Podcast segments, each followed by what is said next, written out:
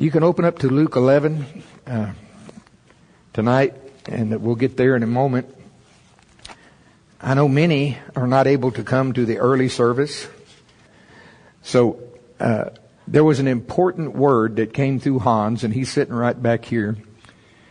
And I was listening to it. I was so eager to get it in printed form because to me it was just speaking directly to us, my family especially, since the loss that we've just had. And it's not just this loss with uh, our son-in-law, but you know, all the way back to the elections, all the way, all of the things. That, Bronk put it this way. He said, you know, it seems like it's been months since a ball has bounced in our direction. and that's about the way it feels. Like, are you sure we're on the right path, Lord? You know? And so I was so uh, blessed. I was hanging on every word because I can't remember it when it came through Hans, but because of the wonderful staff at Dave Roberson Ministries, I have a copy.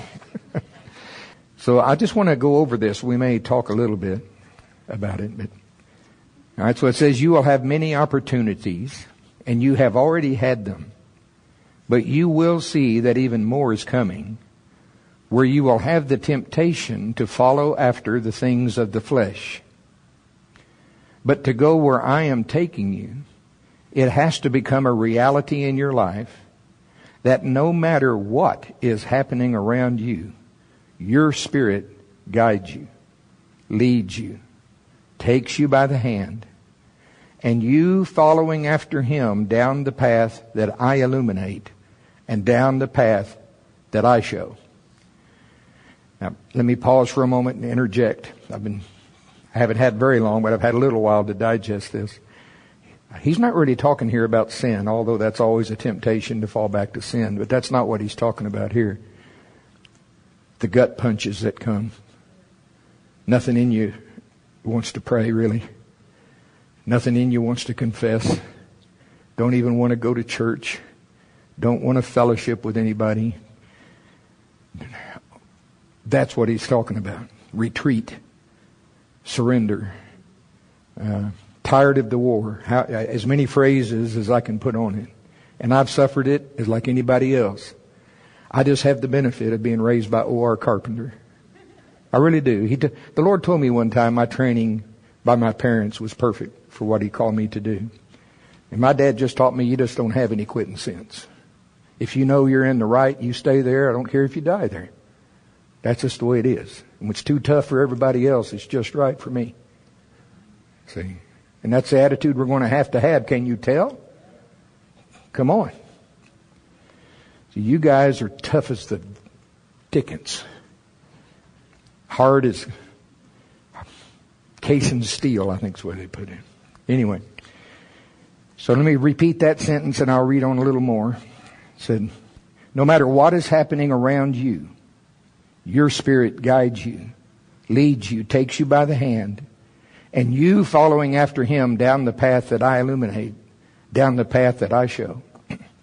For there will be times when you, you will have to stop and wait and look for the light of the path that I am illuminating. That's called waiting on God, by the way.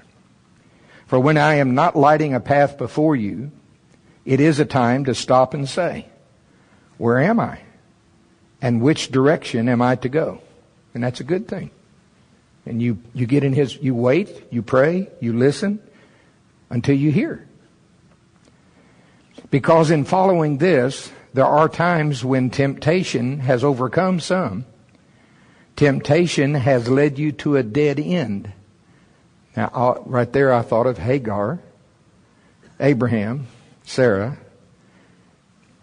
The temptation is to do something on your own to make it happen. But it, that will lead you to a dead end.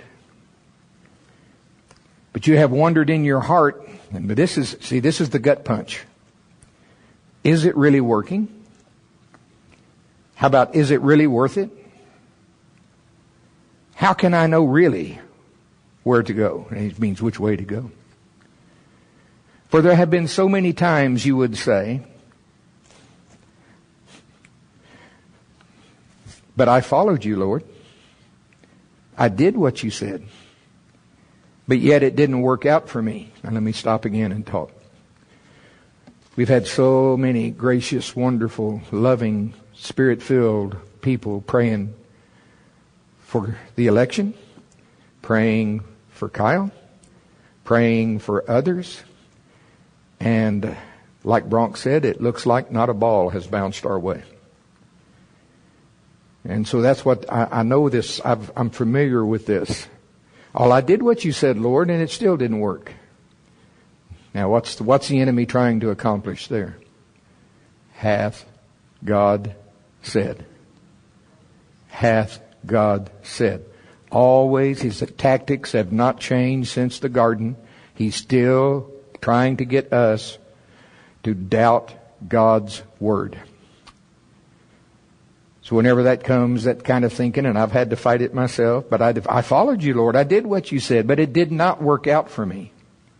And I would say to you, my little sheep, my lambs, those whom I love, never forsake listening and following and hearing my voice. I want to say amen. Never stop. For I will lead you in a way that you will not fail. Do not be deceived. For there have been times that, yes, you have been stopped. I'm sure nobody in this room has ever fallen out of prayer. Gary, how do you know about that? Reading on. For there have been times that, yes, you have been stopped. Yes, it seemed as though things did not happen. But I can assure you, my promises are yes and amen. My promises are true, says the Lord. Do not be deceived. Do not allow the enemy to tell you this is not working. Now, did you hear that sentence? Do not allow the enemy to tell you this is not working. Again, I'm not an expert on the book of Job. I'm not even allowed really to teach it line on line yet. But I know this, Job did not know what was going on. He did not understand there was even a devil doing this to him. All he knew was, even if he kills me, I don't understand what's going on. I don't understand why this is happening. But even if he slays me, yet will I trust him. And that's, that much I know we've got to have. Even when we don't see it, he's working. Even when we don't feel it, he's working. He is the waymaker, the promise keeper, the light in the darkness, and he is the truth. Do not let the enemy, do not allow the enemy to tell you this is not working. For I say to you, there is a leadership that I am bringing, and I have already brought to this body, and this is a time for you to look within. And he's talking about your spirit, not your soul. My soul is a beat up rascal right now. If my, if my soul could step out, it's got bandages and gauze and, and uh, iodine and God knows what all black eyes. I'm beat up. If I do what I feel like, it wouldn't be good. But my spirit is strong. My spirit trusts God. My spirit trusts the truth. And I've got to be led by my spirit and not let my soul dictate to me. Bow the knee, soul. God's child is coming through. Bow the knee, soul. You don't tell me what to do. You don't get up on the horse and lead this thing. You're going to run along beside and be my servant, and my spirit is going to ride the horse. And my spirit follows the Holy Spirit. Amen. This is a time for you to grab a hold of that which I have placed within you and to follow the light that I illuminate before you. And if you think you cannot see the path, just look to your brother, look to your sister, and see that I am taking a body to a place that I have promised. I am taking a body to a place of revival a place of an outpouring, a place where my spirit is free to do what I said I will do. Now that's John chapter 14. The works that I do shall you do also, and greater than these shall you do, because I go unto my Father. If you ask anything in my name, I will do it. That's revival. That's where we're going. So do not be deceived. The enemy has not stopped you. He has not led you down the wrong way. You continue to, to see the enemy's trying to get you to think it's a wrong way. It's not a wrong way. Prayer, fasting, the word, worship is the right way. Programs are not. Now I'm not against all programs. God needs programs, but I, our assignment at this body, we know what we're called to do. So do not be deceived. The enemy has not stopped you. He has not led you down the wrong way. You continue to follow me. For when the temptations of the flesh come, and now he's talking about to quit, when the temptation comes to quit, you know what to do. You know what to do. And we do because we were trained. We have a, our pastor Dave Roberson laid out for us exactly what to do when the flesh wants to quit and the soul wants to wallow in self-pity and, and all that. We know exactly what to do. Thank God we have been trained. Hallelujah. All right, if you haven't found Luke 11 by now, just look on with your neighbor. I can't get out of Luke 11, and I don't think he wants me out of Luke 11. Uh, let me read it again. We're going to read 13 verses here, and then this has everything to do with a new level of His presence. This revival, again, in history, however long there is until the Lord comes, will be known as the presence revival. That's how it'll be known. Because this one is going to be him, him working through Joel's army, each and every one of you. Him, he himself. And we've got, yes sir, a little bit of recap from last Sunday night. Every spirit-filled believer is walking in the presence of the Holy Spirit. He's with you all the time. And we know that because if you can pray in tongues, the Holy Spirit has to be in you. You can't pray in tongues without the Holy Spirit. He is the one creating the language. So you say, well, Gary, are you always in the presence of God? Yes, I am. Because God told us plainly He sent the Holy Spirit to be in our presence since we have a hard time getting in His presence. Now the truth of the matter is, even on those days when you don't feel no goosebumps, you don't feel close to God, those days when it seems like God is a gazillion miles away, the Holy Spirit is in you. And His presence is in you. Yet we also know there's times when there's a presence that can come, sometimes in a worship service. Again, I'll remind you for me, one time in Houston, His presence came in such a way that is not normal. It wasn't every day for me. And I, my body couldn't handle it at all. It was more than I, people, two guys were holding me up. I couldn't hardly talk. But when they, they'd lift my hand and put it on somebody's head, splat, they'd go on the floor and all kinds of things, great things happen. Absolutely wasn't me. I was barely there. And I thought, you know, I've had a lot of time to think about that and I thought, well, what, I'm pretty useless. What if the anointing comes like that on each one of us and we're all just slain laying out in a parking lot somewhere? Or at the mall, His presence comes on you, you're laying in the floor, you know. We've got to come to a place where we can handle His presence at a different level.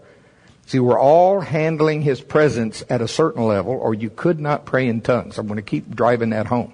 You cannot pray in tongues without the presence, uh, presence of the Holy Spirit. So, every spirit-filled believer, we've been walking in that level of presence. But he's taking us to a higher level of presence. And he keeps bringing me back to Luke 11. Because at that level of presence is where the bread is delivered. By bread, I mean the anointing. I mean where the blind see, the lame walk, the deaf hear. So in Luke 11, Jesus had been praying, but he was far enough away from them they couldn't tell what he was praying because they had to ask him. If they could have heard him, they would have known what he was saying. But he come uh, out of prayer. I guess I better read it. so Luke 11, 1. And it came to pass that as he was praying in a certain place, now notice when he ceased, one of his disciples said unto him, Lord, teach us to pray, as John also taught his disciples. And he said unto them, When you pray, say, Our Father which art in heaven, hallowed be thy name. Thy kingdom come, thy will be done, as in heaven, so in earth. Give us day by day our daily bread, and forgive us our sins, for we also forgive everyone that is indebted to us. Lead us and lead us not into temptation, but deliver us from evil. Now let me stop for just a moment. We quote that and pray that all the time, and that's okay, but he really, he's talking about a pattern of prayer. Starting off with honoring God. There is no other God but you. you are my Father. Not just my God.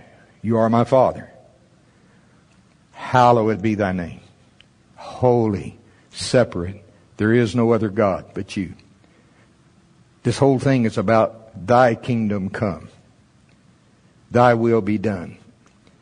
As in heaven, so in earth. See? Give us day by day our daily bread. Now I want to this is the sentence that Jesus expounds on in the rest of this teaching. In Matthew 6, when he quotes almost identically word for word the same prayer, when he expounds on the bread, he's talking about your personal provision and that you should not worry. Consider the lily, consider the fowls of the air. Uh, God takes care of them and they're his pets in his garden. Won't he take care of you, you being his child? I mean, that's, that's the message where he's the bread there is talking about your personal provision. But here, as we'll see as we read on, he is talking about the anointing to deliver the bread to others. How many remember healing is the children's bread? You remember that? Well, all of the miracles are the children's bread. We're supposed to serve off of God's table to the, the blind, the sick, the lame, the halt, the lost. We, we're supposed to be able to serve off of God's table whatever they need. Okay? So they would watch Jesus. He would go off alone, pray all night. They didn't know what he was praying. Obviously, they wouldn't have to ask him. But they'd watch after those seasons. He would come out and they'd go into a village. How did they do it back in the old Batman days? Pow, bam, socko. Y'all remember? he come out aggressive, you know. Devils come out and blind people saw and withered hands straightened out and crippled, I mean, bent over people straightened up and just on and on. Then they'd watch him go pray. And then he'd come out and all of that would happen again. So recently, I, you know, I've been teaching on this passage. One day the Holy Spirit said it to me this way. What if Jesus was serious? And this is how he prayed. You know what my first thought was? But Jesus is God. Why would he pray like that? But see, Jesus didn't do anything as God. He did everything as a man. How God anointed Jesus of Nazareth, not Jesus of heaven, Jesus of Nazareth, the man. So, functioning as a man, he's plainly telling us seriously, this is how I do it, boys. You wanted to know how I pray? This is how I do it as a man. Okay? So verse 5, I haven't even read it yet, have I? and which of you shall have a friend and shall go unto him at midnight and say unto him, Friend, lend me three loaves. Nothing's in the Bible by accident. Three loaves. It doesn't matter, spirit, soul, or body. Whatever they need. Some people need to be born again. That's spirit. Some people need help in their soul. Some people need help in their body. Healing. That's no, that's no accident. Three loaves. For a friend of mine in his journey has come to me, and I have nothing to set before him. How many of you know Gary Carpenter himself has no healing bread to give them? You yourself, I'm talking about in your flesh, just the natural part of us, we don't have any bread to give. That comes from God. So we go and ask us uh, for the bread for my friend, because I have nothing to set before him. Boy, and if this isn't the devil, this is, this is what religion wants you to think God is like. And he from within shall answer and say, Trouble me not. The door is now shut. Plain English. You can't come in. Do you get that? That's what the devil, no, that's only for Dave. That kind of bread, that anointing is only for Dave and for Benny Hinn and for Kathryn Kuhlman, and who do you think you are? No, you, you don't come in here. See, this is what the devil says. Notice he says, my children are with me. Now what does that imply? You're not my child. Who do you think you are? I cannot rise and give to thee. You stay out there, you youth outfit. But I say unto you, though he will not rise and give him because he is his friend, yet because of his importunity he will rise and give him as many as he needeth. Now the only thing I can get out of that verse, don't take no for an answer. That's really that prophecy. Don't turn tail and run. Don't give up. But then Jesus starts telling us the truth, see. That's what, that's what the devil wants you to think. Well, you outfit. You know, yes, you know, yesterday you were wondering if you were even saved. you behaved so badly. You were wondering. God says you, you don't have any right to come in there. The door is shut for you. You'll never walk in the anointing. You'll never have the bread. Boy, if that's not the devil. But Jesus turns it right around and says, verse 9, But I say unto you, ask and it shall be given you. Now he's talking about the bread. He's talking about the anointing. Let's not lose track of what he's talking about. I say unto you, ask and it shall be given you. Seek and you shall find. Knock and it shall be opened unto you. Now, hang on just a moment. See, how many years can you read a passage and be so dense? Because he showed me a little vision of myself. Thank God the Holy Ghost sometimes needs to show you where you are. And I saw me at a castle wall and I knew there was a, big door there and I knew God lived in there and he had the bread and I'm out on the porch and, and I'm asking for bread, you know. And, but I don't ever really go in there. I'm just, I'm for the, I'm just out on the porch. If castles have a porch, y'all deal with me. Bear with me. And it was like, Gary's expecting bread to come flying, like he's going to throw it to me, me staying outside, and the bread's going to come like, I saw, I'm from Pottawatomie County, I saw biscuits. I saw biscuits being thrown over the top. You know, that's what Gary's expecting. I'm waiting for the bread to come flying over the top of the wall. And if that's the answer, why in the world is it in here about seek, ask, and knock? If he doesn't intend for us to go inside where the Father is, the truth of it is you are his child. He's glad to see you. He's been hoping you'd show up. Come on in. I got more bread for you than you can carry away. I found that out in Houston years ago. He just barely touched me and I had more bread. I couldn't even stand under it. But thank God Jesus could and he did it as a man. That tells me we can too. We can learn to walk in that level of presence and carry it like we should as sons of, and, uh, and kings and priests that he's made us. We can walk in that level of anointing and not be like drunken people. Okay?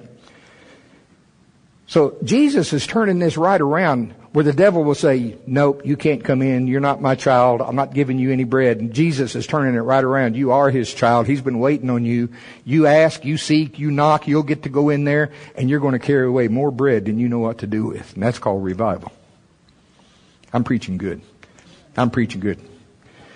Hallelujah. Now in verse 10, see, the devil, again, I'm not going to give you nothing the way the devil wants you to believe it. You can't come in. You're not even my child. I'm not giving you nothing. But look what Jesus says in verse 10. For everyone that asks receives. That's the exact opposite of what that devil is trying to get you to think. Everyone that asks receives. He that seeks finds. And to him that knocks, it shall be opened. And it's because we're family. Here in a minute, he gets to talking about what, right away. If the very next verse, if a son, Jesus now is not only talking about a friend. He starts off with a, talking about a friend, but now he's showing us the real revelation. If a son shall ask bread of any of you that is a father. See, he's putting it on a family relationship now. If a son shall ask bread of any one of you that is a father, will he give him a stone? If he asks for a fish, will he for a fish give him a serpent? Or if he asks for an egg, will he offer him a scorpion? If you then, being evil, know how to give good gifts unto your children, how much more now notice, shall your heavenly Father, you are his child, how much more shall your heavenly Father, notice, give the Holy Spirit to them that ask him? You say, well, I've already got the Holy Spirit. I know. I know. Gary, I can pray in other tongues. I know. But that's the level of presence that he has sent for us to walk in. But this presence that Jesus would continually go, he would, he'd go in, he would knock, ask, seek, he would go in, sometimes spend all night with his Father. And I have more to learn about that, like you have more to learn about that. But all I know is, you have to spend time with him for that presence to come with you when you come back out the door. See, right now I'm seeing a vision of a, dream, a picture in my mind of Moses. He wasn't even born again. Just being in the presence of God on Mount Sinai. When it come down, the people couldn't look at him. His face was shining so bright. Had to put a veil on his face. Well, what's causing that? That's that presence. That's that bread. It's the anointing of the Holy Ghost. And it's, it's different when you spend time in His presence. Hallelujah. Now, I'm just learning about this myself. And uh, I remember Dave. Yes, sir. Hmm. Well, Dave would tell us, he says, the, the most heavily guarded door in all of the universe is the door that guards God's love. You remember that? He would see it in a vision once in a while. He said it looked like a, to him like a big giant bank. You know, those big vaults that they have and you gotta turn the handles and turn the dials and maybe a key and whatever and it's thick, you know. When that thing comes starts, it's heavy. And he says the devil guards that door trying to keep people away. It's like there's a, like there's a sign over it at all costs. None, none must enter here. None may enter here. And Dave would talk about the closer you get to that door, the more of a target you become. And in the worship series, he talks over and over again about that spirit man that we have is eternal and it has the capacity to pull the love of God. But he would also talk about the attacks. I wasn't going to say this, but I'm, he, when he keeps coming. See, in the same way that kind of goes along with the message this morning, with, I'm going to go stay with Job. All of Job's children died. But they were not really the target, were they? Job was the target. And really it's more than Job, it's Christ, now pre-incarnate, not born again. But the righteousness that was in Job, the love that was in Job for God. It's like in the New Testament where it says, can anything separate us from the love of God? Famine, pestilence, sword, and that whole list. Well, all of those things were coming on Job because the devil had told God, said, look, the only reason he worships you is because you, you, you protect him and bless him all the time. You take away all that stuff and he'll curse you to his, to your face. He'll curse you to your face. So what's under attack? Really, it's, it's even beyond Job. It's the love of God that's in Job. You, can you, does that make sense to you? Well, let's talk about the love of God that was in Dave. I still have not met any minister myself that oozed love like Dave oozed love. Uh, and he would talk about approaching that door. I was there in, uh, uh, there's a state, Ohio. I was there in Ohio uh, at that meeting. David finished doing what Dave does. It's a wonderful service, and Dave was kind of tired. So, as Jim was doing the prelim- Jim Martin was doing the ending of the service and kind of doing whatever, Dave retired to Jim's office. And then after we went in to see Dave afterwards, you could tell something had happened. And he told us, he says, for just a minute or two, somehow I stepped into that vault that room of love. I was there. My flesh could only take it a minute or two. I, it's more than I could stand. But I, I tasted of it. See? Isn't that something? Dave was the target. Why? He was really approaching in a greater way than ever that room, that door called love. Faith works by love. Well, for the kind of revival we're going in, which this one's going to be more than, you don't have to go in that door for the gifts revival.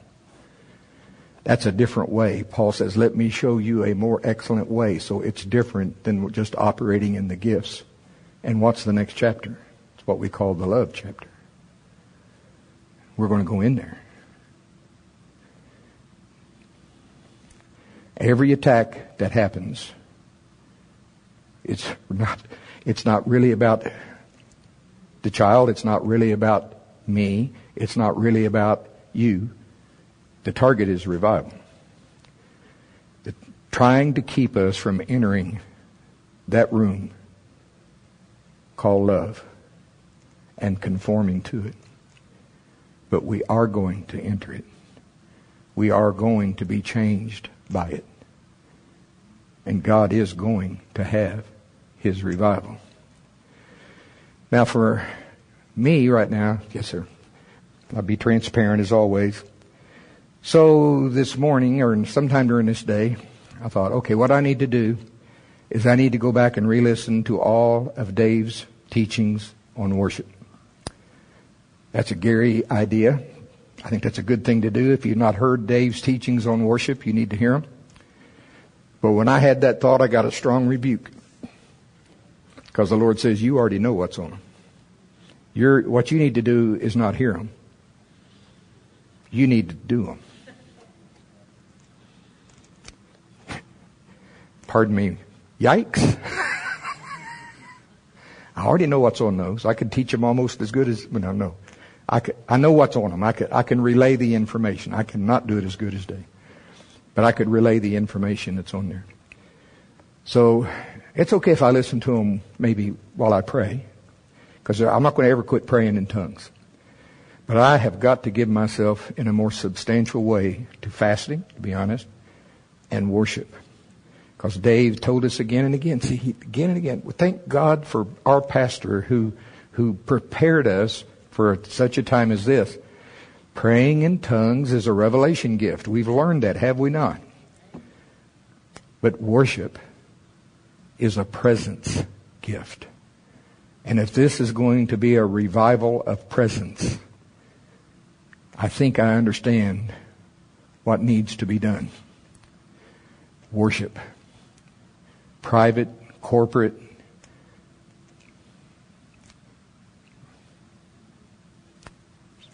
So, flesh, shut up. You want to have a little pit, you want to have a pity party life hasn't been good to you, shut up. My king is calling. And I intend to answer. And my flesh can scream and cry and plead and beg all it wants. But I'm dragging it along, make it. It's going to obey me. I'm not going to obey it. In Jesus' name. Amen. Amen.